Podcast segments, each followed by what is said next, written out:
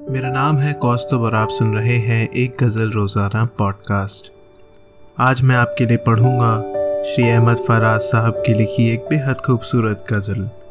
अब के हम बिछड़े तो शायद कभी ख्वाबों में मिले। आइए शुरू करते हैं। शायर कहते हैं अब के हम बिछड़े तो शायद कभी ख्वाबों में मिले। अब के हम बिछड़े तो शायद कभी ख्वाबों में मिले। जिस तरह सूखे हुए फूल किताबों में मिले, अब के हम बिछड़े तो शायद कभी ख्वाबों में मिले। जिस तरह सूखे हुए फूल किताबों में मिले, ढूंढ उजड़े हुए लोगों में वफा के मोती। ढूंढ उजड़े हुए लोगों में वफा के मोती, ये खजाने तुझे मुमकिन है खराबों में मिले। ढूंढ उजड़े हुए लोगों में वफा के मोती। ये खजाने तुझे मुमकिन है खराबों में मिले। अब के हम बिछड़े तो शायद कभी ख्वाबों में मिले। जिस तरह सूखे हुए फूल किताबों में मिले। गमे दुनिया भी गमे यार में शामिल कर लो। गमे दुनिया भी गमे यार में शामिल कर लो। नशा बढ़ता है शराबें जो शराबों में मिले। गमे दुनिया भी गमे यार में शामिल कर लो। नशा बढ़ता है शराबें जो शराबों में मिले। अब के हम बिछड़े तो शायद कभी ख्वाबों में मिले। जिस तरह सूखे हुए फूल किताबों में मिले। तू खुदा है ना मेरे इश्क फरिश्तों जैसा। तू खुदा है ना, मेरा इश्क फरिश्तों जैसा। दोनों इंसान हैं तो क्यों इतने हिजाबों में मिले? तू खुदा है ना, मेरे इश्क फरिश्तों जैसा। दोनों इंसान हैं तो क्यों इतने हिजाबों में मिले? अब के हम बिछड़े तो शायद कभी ख्वाबों में मिले। जिस तरह सूखे हुए फूल किताबों में मिले।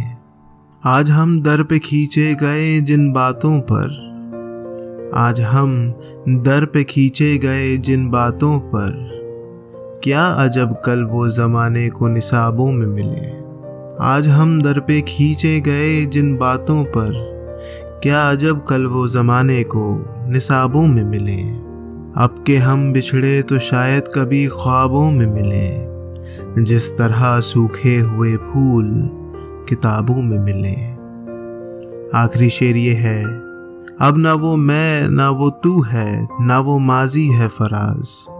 अब ना वो मैं, ना तू है, ना वो माजी है फराज।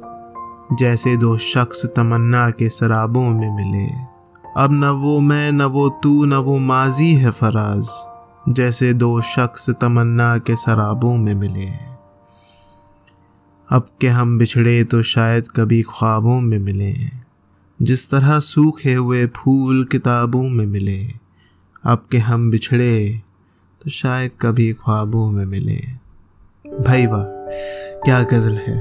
अहमद फराज साहब 12 जनवरी 1931 में कोहाट के एक प्रतिष्ठित सादात परिवार में पैदा हुए और उनका असली नाम सैयद अहमद शाह था। फराज अपने युग के सच्चे फनकार थे। सच्चाई और बेबाकी उनकी सृजनात्मक स्वभाव का मूल तत्व था। उन्होंने सरकार और सत्ता के भ्रष्टाचार के विरुद्ध हमेशा आवाज़ बुलंद की। जनरल जियाउल हक के शासन को सख्त निशाना बनाने के नतीजे में उन्हें गिरफ़्तार भी किया गया। लेकिन फराज की शायरी, जिन दो मूल भावनाओं, रवैयों और तेवरों से मिलकर तैयार होती है, वो है प्रतिरोध, हस्तक्षेप और रुझान। फराज साहब की तारीफ़ करना शायद उनके बारे में ये शेर पढ़ना ही है। और फराज, चाहिए कितनी मोहब्बतें तुझे? माओ ने तेरे नाम पर बच्चों के नाम रख दिए। अगर आपको ये एपिसोड पसंद आया हो तो इसे लाइक शेयर और फॉलो ज़रूर कीजिएगा, ताकि मैं ज़्यादा से ज़्यादा लोगों तक ऐसी बेहद खूबसूरत गज़लें लेकर पहुँच सकूँ। अगर आप खुद लिखते हैं, कोई गज़ल, कोई नज़म तो उसे लिख भेजिए एक गज़ल रोज़ाना at Gmail dot com पर आप मुझे फॉलो भी कर सकते हैं इंस्टाग्राम पे, एक गज़ल रोज़ाना पॉडकास्ट के नाम से ये पॉडकास्ट इंस्टाग्राम पे अवेलेबल है। बस आज के लिए इतना ही, फिर होगी आपसे मुलाकात एक गज़ल रोज़ाना के अगले एपिसोड में। तब तक के लिए अपना ख्याल रखिएगा। शुक्रिया।